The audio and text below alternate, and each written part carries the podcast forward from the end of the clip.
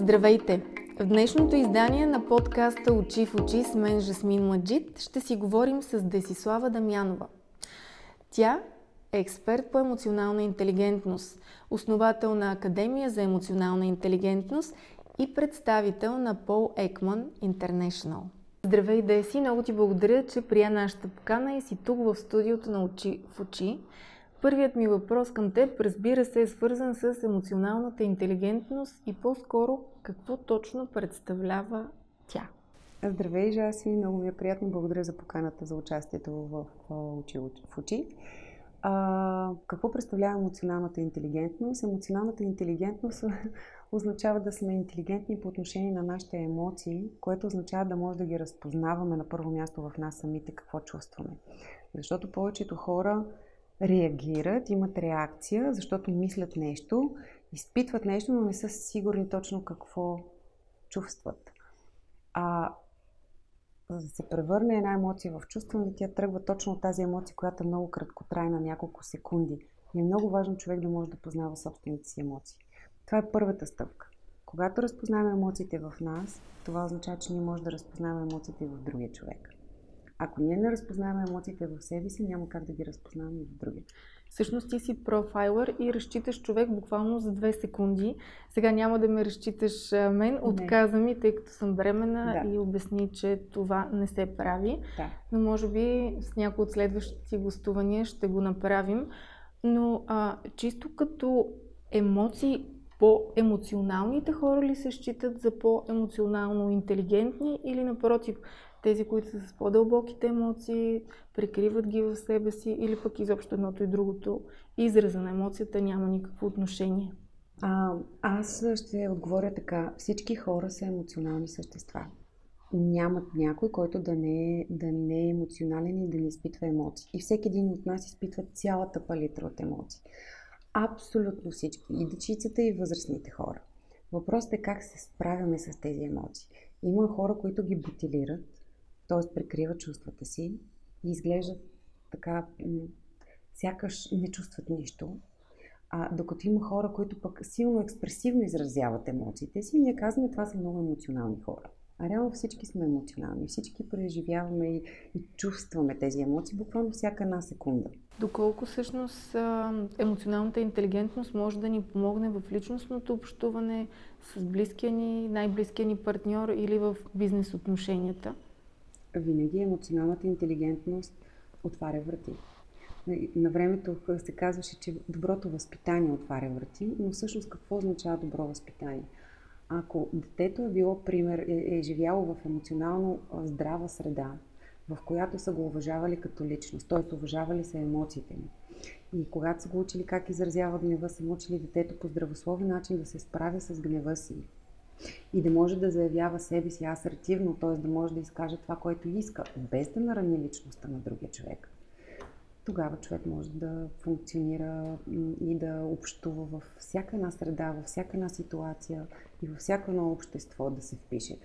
Всички харесваме хората, които а, умеят да общуват.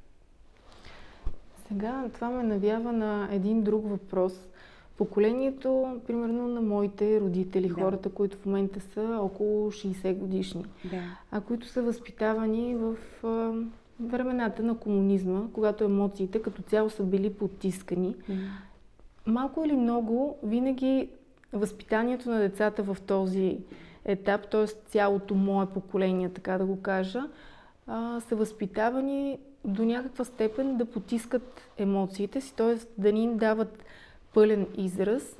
И всъщност това е бич на едно цяло поколение, в което една част от тези хора в последствие търсят помощ да се развиват и да се усъвършенстват и да работят върху себе си, но може би други не го съзнават. Нарича се емоционална незрялост. Истината е, че поколението на нашите родители преди това родителите като родителство са се фокусирали изцяло върху осигуряването на подслон, храна, образование. И са се спирали т.е. до физическото здраве на детето. Но и когато дигне температура, да му дадат някакво хапче, за да му спадне температурата или нещо друго. Последните години вече се обръща внимание в България и на емоционалното здраве, а реално физическото здраве зависи от нашето емоционално здраве. Тоест ти смяташ, че чак едва сега ние като родители, нашето поколение, даваме това правилно възпитание за емоционална интелигентност на децата си, което всъщност ние обаче не сме получили. Аз не мисля, че е така. Аз първото, което мисля, че повечето хора са емоционално незрели и не осъзнават себе си. Ще си позволя да кажа нещо за българина като цяло и нашия менталитет в България. Много лесно се вглеждаме в другите хора, критикуваме другите хора, но не се познаваме себе си и не се виждаме себе си. Тоест много ни е лесно да дадем оценка и етикет на друг човек, вместо да се вгледаме в самите нас. Масово хората не познават себе си, личността си, ценностната система, която имат, не осъзнават начина по който изразяват чувствата си, как реагират в ситуации, не осъзнават какво причиняват, ако щеш, родителите на децата си в общуването в семейна среда. Масово е това. Родители манипулират децата си, упражняват психическо и емоционално насилие и го приемат за норма. За тях това е нормално. Като, например, родители, които смятат, че е нормално да целуват децата си по устата. Казват, докато е мое, то си е мое и докато е при мен, ще си правя с него каквото си искам. Тоест, менталитета в България все още е, че детето е собственост на родителя. Да, детето е негово на този родител, но не е негова собственост. И а, тук искам да вметна нещо много важно. Преди години на TEDx в лекцията в мостът между поколенията именно това казах и, и, и бих искала пак да го споделя. И то е следното. А, също ще разкажа как започнах там. Уводната част беше следната. Колко от вас имат висше образование? Почти цялата зала вдигнаха ръце. Колко от вас имат шофьорска книжка?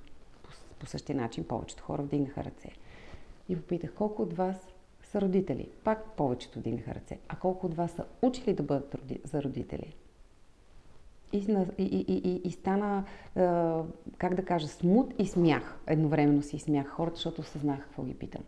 Тоест, за да имаме образов, добро образование, учим. За да караме кола, учим. За да работим на, дори на някаква нова програма, която е излезнала, която ни трябва в работата или за нещо да се развиваме, ние учим.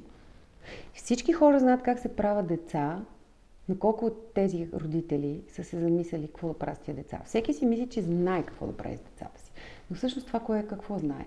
Знае това, което е преживял той, начина по който е бил отгледан или повтаря същия модел, или си казва, аха, аз няма да бъда като моите родители, аз ще направя точно обратното, защото с мен постъпваха така и аз ще направя обратното на това, което реално съм получил някога. А, мисля, че най-важното е да, човек да има осъзнато родителство и да се подготви за този процес още преди да забременее, за да бъде адекватен родител. Защото има неща, които са важни на каква възраст, кога детето да се отдели в отделна стая да, да спи само? На каква възраст, примерно? Ами хубаво е след годинка да се случи този процес. Хубаво е след две годинки детето да започне само да се храни. Хубаво е детето да може да се учи на, как да кажа, на, да му се помага, особено в бебешкия пубертет между 2 и 3, как да се справя с гнева. А какво мислиш за дългото кърмене? За. За. Но, но, но тук има нещо ключово. Важното е мама да е спокойна. Защото всичко започва още пренаталния период. Жените по време на бременност не пушат цигари, не пият алкохол, пият хранителни добавки, живеят здравословно, но това е много малък процент. Това са нутриентите. Най-важното нещо, което определя плода е как се чувства жената. Дали се чувства приета, дали се чувства отхвърлена, дали емоционалните нужди са задоволени, дали е спокойна. Ти спомена преди малко за манипулацията в отношенията родител към дете, да. а, но те всъщност са, са в всеки, всеки, всеки един тип отношения. А, включително има манипулации между в едно семейство между мъжа и жената и от страна на жената и от страна на мъжа. И когато имаме разводи, каквито се случват и в България, Обикновено децата се използват като разменна монета. Точно така. За манипулациите в този деликатен период, най-вече за децата, какви съвети може да дадеш на семействата, които преживяват нещо подобно? Аз първо искам да, да отговоря на това, откъде идва проблема. Нали, то е важното винаги да хванем ключово откъде идва, кое е първоисточника, причината за да е така, Защото реално това е поведение, нещата, които се случват, да използват децата като инструменти за оцеляване и валидиране. А, и има причина за тях. Трябва да разберем защо и как да го променим. Първопричината е, че родителите, които се разделят, е важно да осъзнаят, че те се разделят като мъж и жена, а не като родители.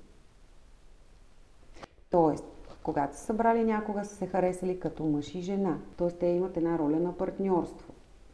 След което, когато се ражда детето, това е нова роля, родителска роля. Стигнало ли се до момента, в който те не се разбират като мъж и жена или като партньори, е редно, би трябвало да имат съзнанието и интелекта да могат да се разделят като мъж и жена.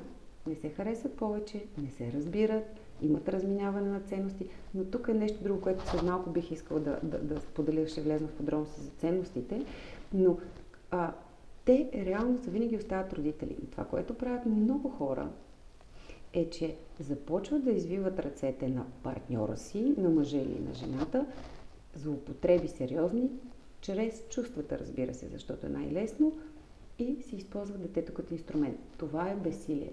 Жените или мъжете в България са по-емоционално интелигентни? Не може да се отговори дали мъжи, мъжете или жените. Това, което мога да кажа със сигурност, че е до индивидуалност, до личност и до емоционална зрялост. Емоционално интелигентен какво означава? Означава нашия, нашата емоционална реакция в дадена ситуация.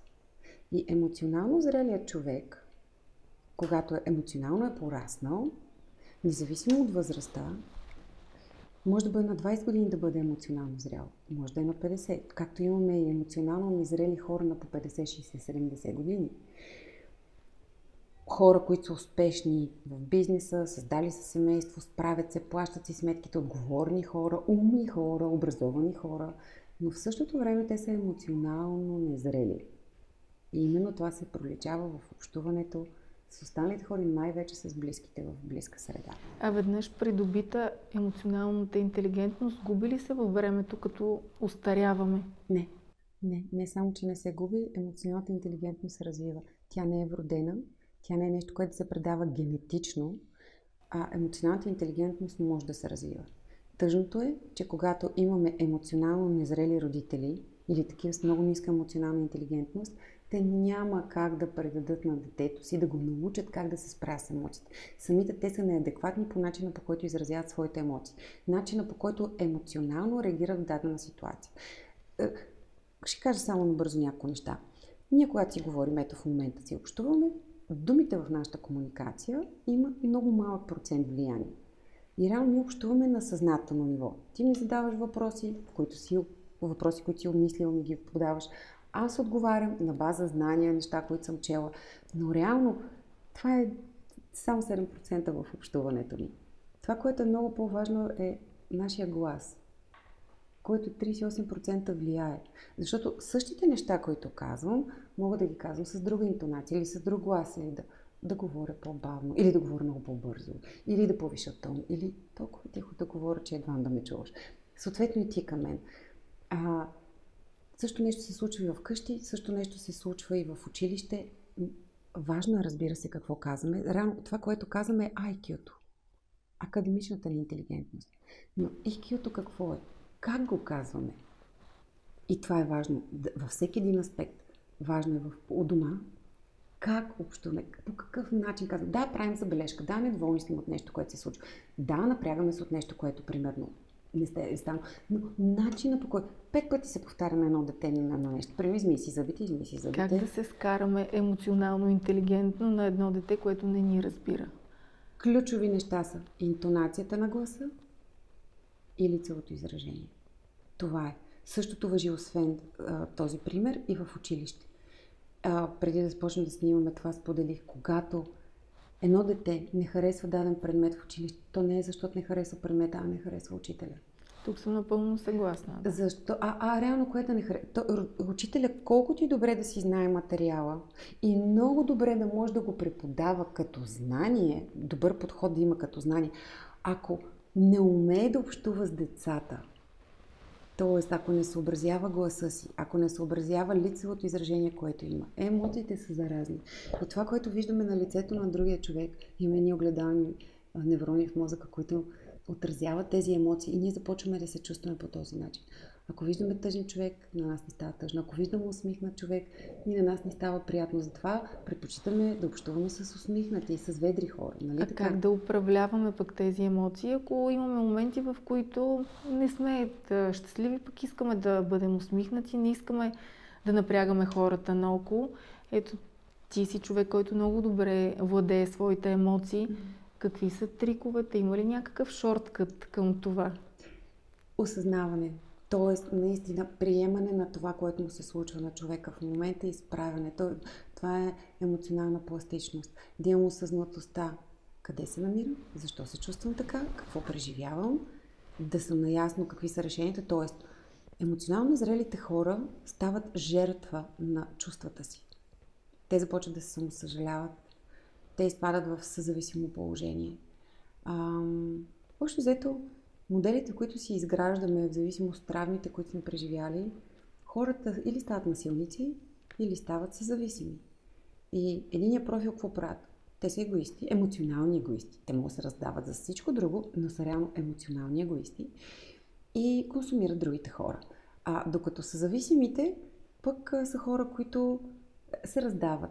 Те живеят за другите хора. Поставят емоционалните нужди на другите хора пред, пред себе си, за да бъдат щастливи другите. А, напоследък все по-често се говори да обичаме себе си, да се научим да обичаме себе си. Рано какво означава да обичаме себе си? Хората не се познават. Как да обичат нещо, което не познават? Време е да се вгледаме в себе си. Нали? В момента сме в предаването очи в очи. И най-правилното нещо, което човек трябва да направи, е да застане пред огледалото и да се погледне в очите. Себе си. Без длъжности, без маски, без дрехите, без грима, без всички аксесуари. Просто да види себе си. Кой съм аз? Много просто, че въпрос също време толкова сложен, хората не могат да си отговорят на въпроса кой съм аз. Или мислят нещо за себе си, аз съм много далеч от истината за това, което са. Така че е време всеки един от нас да се опознае добре, да извървим именно този път към себе си. Кой съм аз? Когато човек познава себе си, в отговор на въпроса, тогава може да управлява своите емоции, защото ги познава ще знае откъде идват. Прощавай, ще знае откъде идват, какво ги провокира. И, и, и, и ще могат осъзнато наистина да управляват своите емоции, защото ние няма как да ги изтрием от нас. Ние няма как да ги изхвърлим и да забравим за това, което се случва. Ами да, преживяваме нещо. Да, човек може да изпадне в депресия. Тъжен е. Да, хора сме. Нормално е. Само, че е важно да бъдем осъзнати какво преживяваме и какво ни се случва, за да се справим с него, а не да бягаме, да го бутилираме. Масово хората се старат да не мислят за това, което ги тревожи и започват да правят нещо друго. Да работят, да жени да готвят, мъже нещо друго да вършат. Тоест, те правят едно бягство от тази, не поемат емоционална отговорност. Или хората, когато се карат, защо се карат? Оставете битовизмите. Не заради битовизмите, а заради отношението. А заради това как се чувстват заради това как другия човек е реагирал към тях. Не е проблем, че някой пет пъти е забрал да купи хляб, примерно. Проблем е начина по който реагира и ни кара нас как се чувстваме. Емоционалното насилие като термин, ти спомена. Въобще навлязахме в една много сложна терминология на емоциите. А какво е мястото му в целият този сложен пъзел от емоции? Всичко и кои са по-големи насилници, емоционални? Жените или мъжете? Пак казвам всичко индивидуално. Има и мъже, които проявяват емоционално насилие, жени, които проявяват емоционално насилие. А, не може да се каже мъжете или жените, всичко е строго индивидуално. Това, което мога да кажа със сигурност е, че всичко започва от емоционалното насилие, съответно и психическото насилие и евентуално може да се стигне до физическо насилие. Другото, което мога да добавя е, че има ли някъде физическо насилие, което е по-характерно за мъжете? Това означава, че преди да се случи физическо насилие е имало психоемоционално насилие. Пак от страна на мъжа е, или от другата страна? По-често мъжете упражняват а, психоемоционално е, то не толкова психоемоционално, а по-скоро физическо насилие. Има и жени, които упражняват физическо насилие, но в повечето случаи мъжете са тези, които упражняват физическо насилие. А истината е, че хората не се раждат такива. За да станат насилници, те не са се родили такива. Те са възпитани такива. Децата се учат с подражание. Не с приказки. Това е добро, това не е добро. Ма няма такова нещо. Децата подражават. Точка. Има една много хубава поговорка, която ще споделя. А, а, не се притесняйте как ще възпитате децата си, те така ли иначе ще станат като вас. Затова възпитавайте себе си. На всички обаче в някаква ситуация ни се случва да се справяме с емоционално незрели хора. Mm-hmm.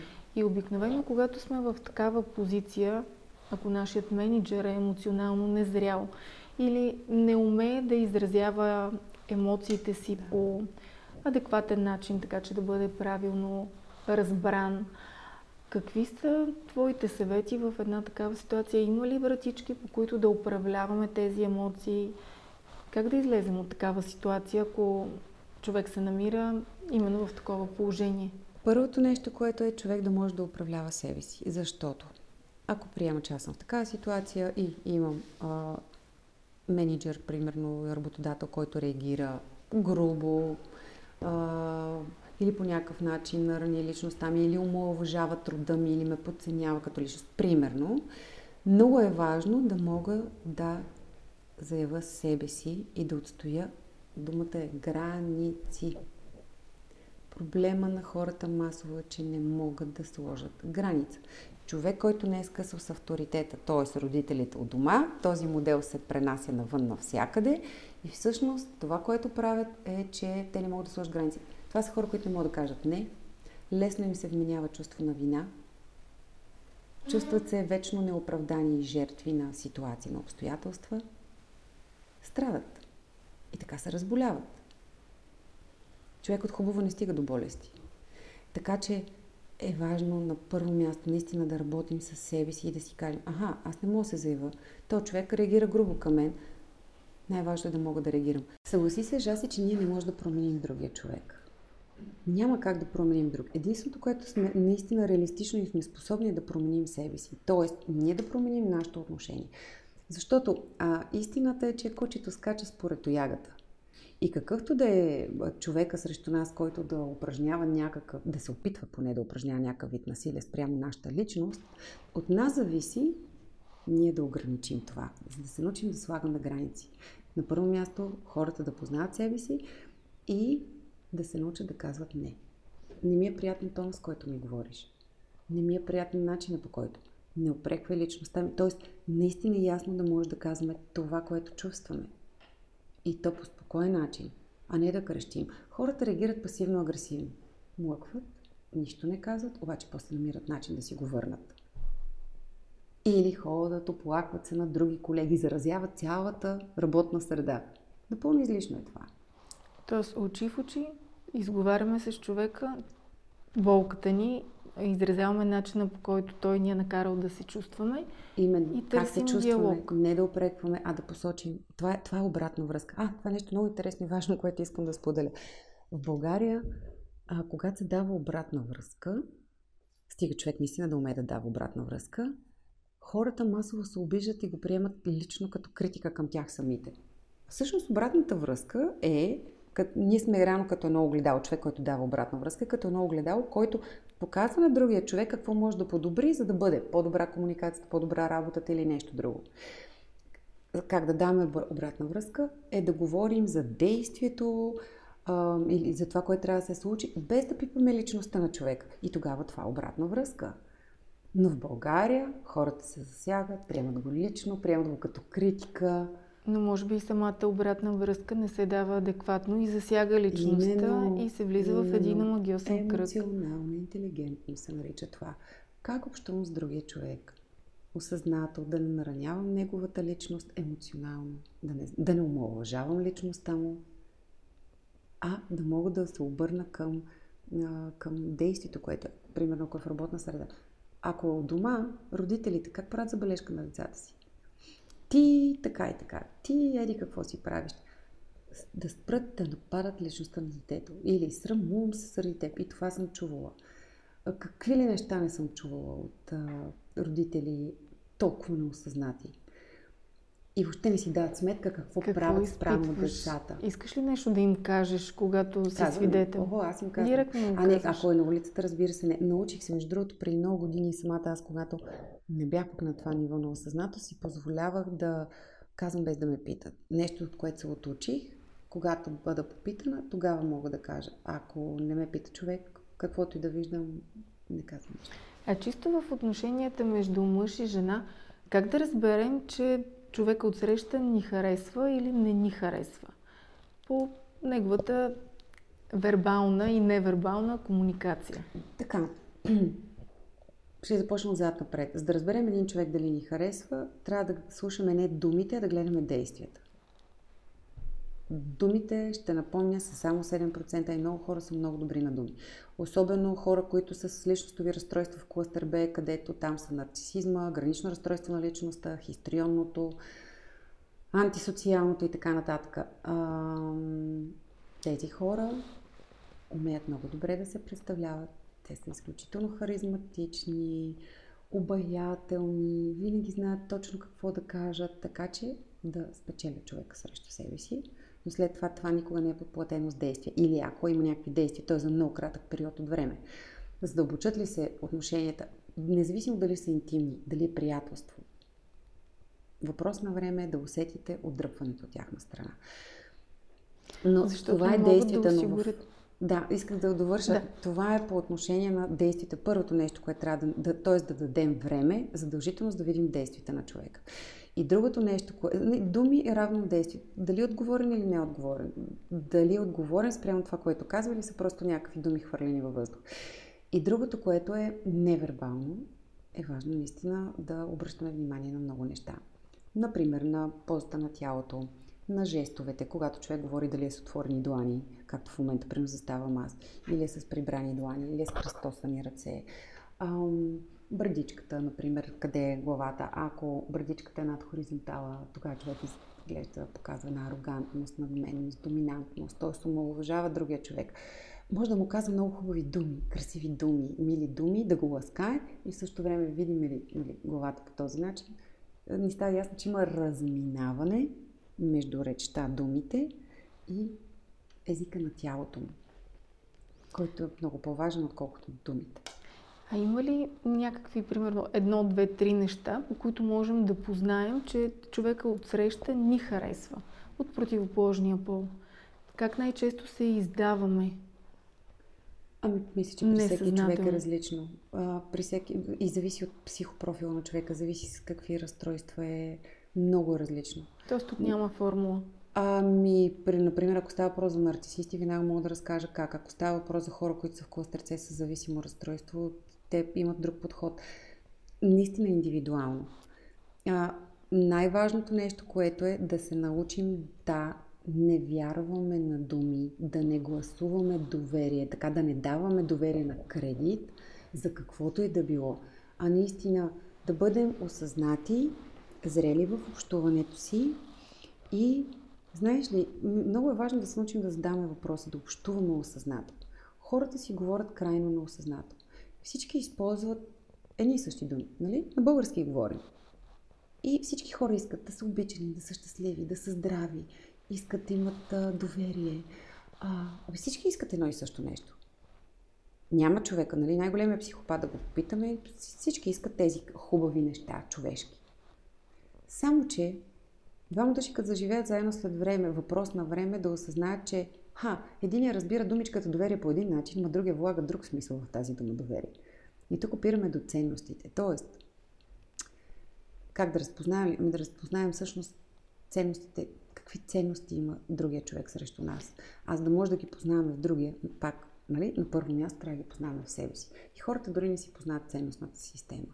А, когато така, на, в един разговор на Прима Виста веднага каза, да, да, аз знам кои са моите ценности. Аз казвам, добре, моля, посочи ми твоите пет ценности, кои са те. На този етап, към живота ти, кои са твоите пет основни ценности. И в един момент хората започват да се притеснят, че не знаят това ценност ли е, качество ли е, умение ли е, не знаят точно какво да, поко... да покажат или да посочат. Време е да погледнем в себе си, очи в очи, да се видим. Ако един мъж видимо харесва една жена, излиза няколко пъти с нея, но след това рязко се отдръпне, как жената да тълкува това? Пак зависи от профила на жената. Рязко ако се отдръпне, това означава, че този човек не е достатъчно пораснал, не е наясно какво иска и разумното е да се радва, че не я търси повече и да не го, да не го търси и тя. Ти заговори така и хвана малко от а, следващия въпрос а, с а, предишният ти отговор с темата за нарцисизма, да. за който много се заговори през а, последните години. Аз съм първата в България, която направи семинар по темата. Никога преди това не е имал семинар и обучение по Какво всъщност представлява нарцисизма? Ти казваш, че и това е профил. Разстройство на личността. Това е разстройство на личността. Тоест в първите 7 години, когато се оформя нашето подсъзнание, ние преживяваме различни а, неща от дома, т.е. имаме различни емоционални преживявания, които разстройват личността ни по един или друг начин. И а, съответно, още дори в ранна възраст може да видим симптоматика, но не може да се говори още за разстройство в никакъв случай. А, в пубертета вече се утвърждават тези модели на поведение и вече когато човек навърши 18 години и има оформена личност, тогава вече може да говорим за разстройство на личността, т.е. личностово разстройство. Не психическо разстройство, а разстройство на личността. Да, нарцисизма е такова разстройство. Това не е болест, не се лекува с хапчета, няма оправяне. Как да го разпознаем срещу а, нас един е зрял човек?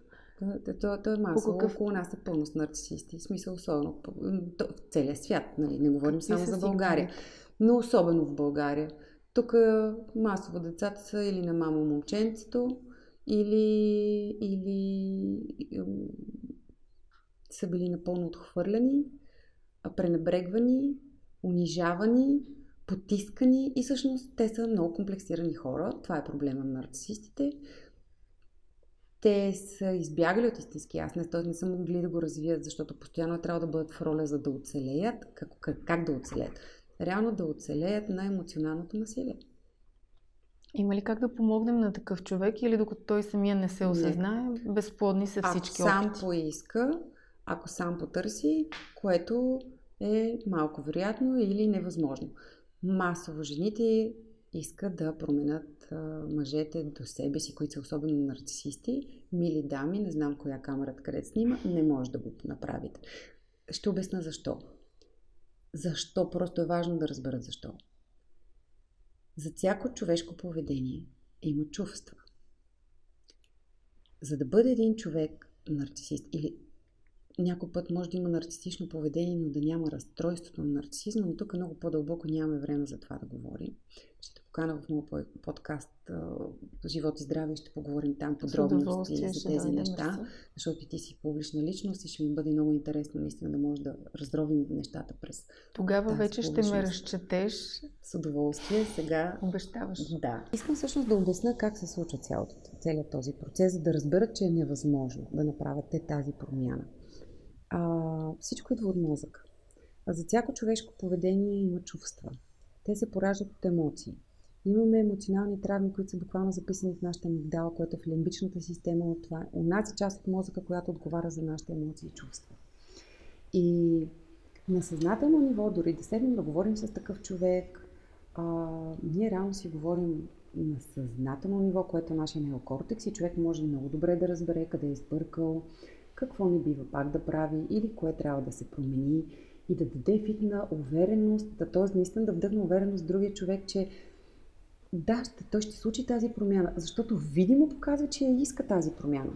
Нали, човек, който иска да семейство, близките му да са добри, да са добре им предвид и децата и отношенията с съпругата си, особено да не загуби близките си. Но реално, когато дойде самата ситуация, човека пак реагира по същия начин. Няма оправен. Обяснявам защо. Това, което е, а, Пол Екман казва, живгосано буквално в мозъка, тригер, емоционален тригер, това е травма. Няма как да бъде изтрито. Невъзможно. Няма как. Но може да бъде отслабен този тригер. Но за да се случи този процес, т.е. Като резултат, първо човека, който е с такова разстройство на личността, сам трябва да го поиска, да започне сериозно да работи със себе си. И то с правилните специалисти, дебело подчертавам това, което казвам, за да може наистина да разбере кое е онова нещо, което провокира неговото поведение. Защото за да реагира така, той изпитва чувства. И те наистина са болезнени за него. И всъщност какво правят нарцисистите? Те защитават себе си. Това е. Това са защитни механизми, с които се защитават. Ти каза Пол Екман, всъщност той е един от твоите учители. Да, аз съм се обучавала, не лично при него, но в школата на Пол Екман съм обучен и съм лицензиран представител за България и Източна Европа. Да.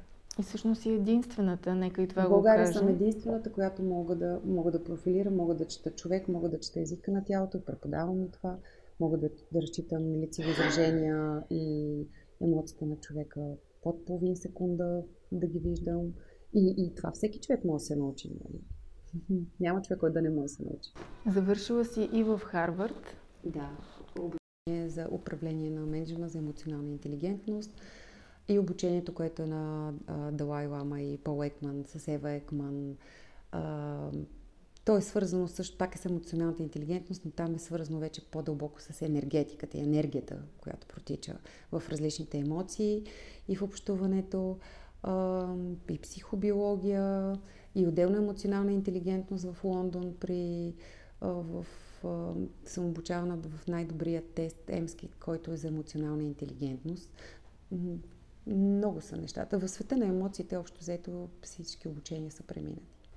И ти имаш Академия за емоционална интелигентност тук в България, така да. че който желая може да се обърне директно и да се запише. Всъщност ти правиш регулярно тренинги, ретрити.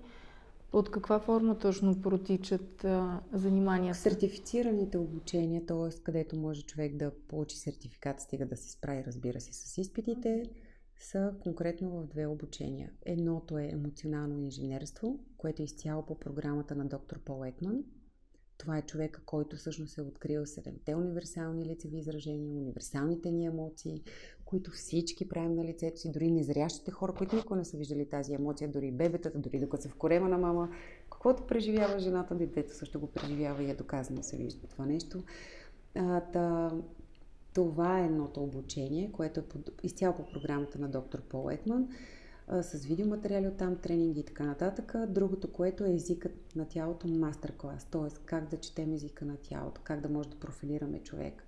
Ако щеш това, като погледнем какъв е маникюра, какви са аксесуарите, какви дрехи е, каква е поста на тялото, десни крак ли е върху левия, левия ли е върху десния. Много се изкушавам сега пак да те питам. Всяко едно нещо, не те си бременна и затова няма да, да, да говорим и тази енергия няма да бъде насочена към теб, отказвам.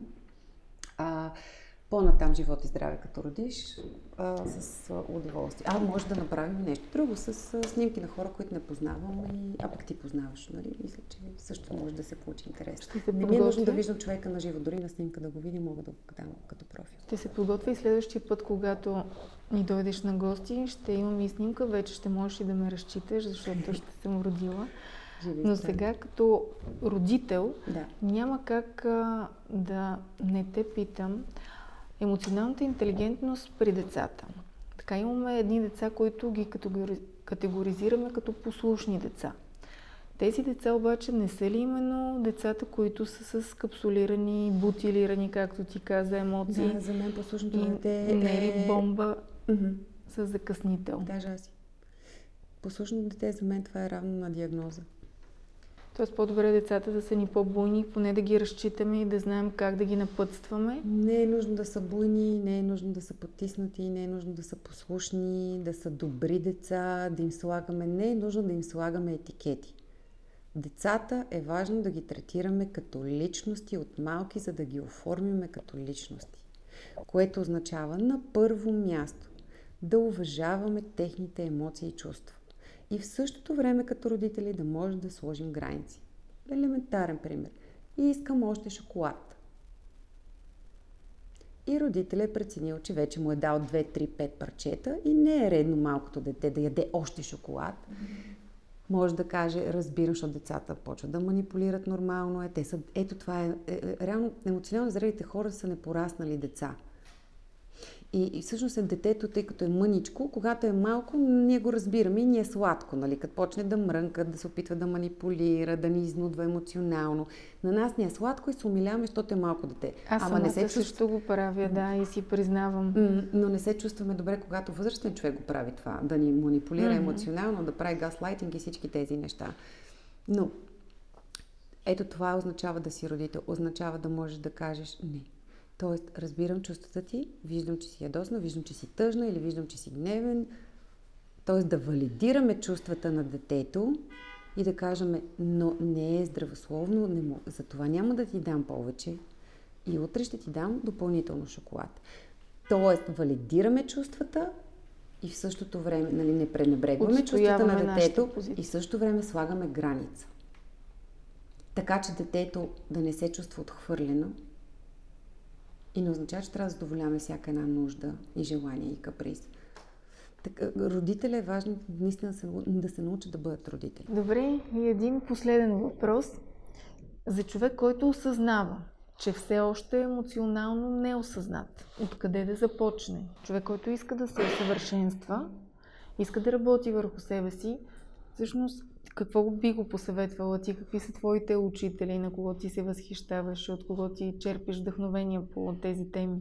Вдъхновение черпя от семейството си, от родителите ми, които, слава Бога, са емоционално зрели за тяхното общество, определено, и най-важното емоционално топли. Защото емоционално незрелите хора са всъщност емоционално студени хора. Откъде да се учат хората да четат, да посещават курсове, семинари, да гледат такива подкасти. Живот и здраве стартира подкаста на Академия за емоционална интелигентност, който се казва актуална версия, в който ще говоря с много големи подробности за всички тези неща ми се искат безплатно да могат да стигнат до хората. А, обществото ни има нужда от това. Последно време се навъдиха много ментори, коучове, психолози, терапевти, какви ли не хора, а, които работят с други хора. И човек, за да потърси терапевт, значи има проблем. И се доверява, защото търси помощ. Ключовото нещо и най-важното е да можем да преценим ценностната система на човека и начина по който работи. Защото са го обърнали на, как да кажа, печалбарство, общо взето си изкарват пари, а резултати няма при някои хора има, нали, не, не слагам всички под един знаменател, но има хора, които дори да са завършили психология, дори да са завършили магистратура или някакви други допълнителни курсове, те самите като личности са толкова сбъркани, че първо трябва да вземат да оправят себе си и след това наистина да работят, да се застанат да работят с други хора. А, за съжаление, хората се доверяват на такива, защото такъв тип терапевти, те общуват с маската. Те си слагат маска, но много разбираш човек. А, трудно е на човек да може да прозре, да види зад маската истинската личност. Деси, много ти благодаря. Изобщо не успяхме да изчерпим всички въпроси по тази необятна тема. Темата не изчерпаем, така или иначе. Така че със сигурност ще се видим пак. Аз съм сигурна, че и за нашите зрители беше много полезно. За мен самата беше много интересно. И очаквам с нетърпение и следващата ни среща. С удоволствие, я аз. Благодаря. Благодаря ви, че бяхте с нас. Ако предаването с Десислава Дамянова ви хареса, следете и за следващи такива, като натиснете бутона Subscribe тук отдолу и така ще научавате първи всеки път, когато качваме нещо ново в канала.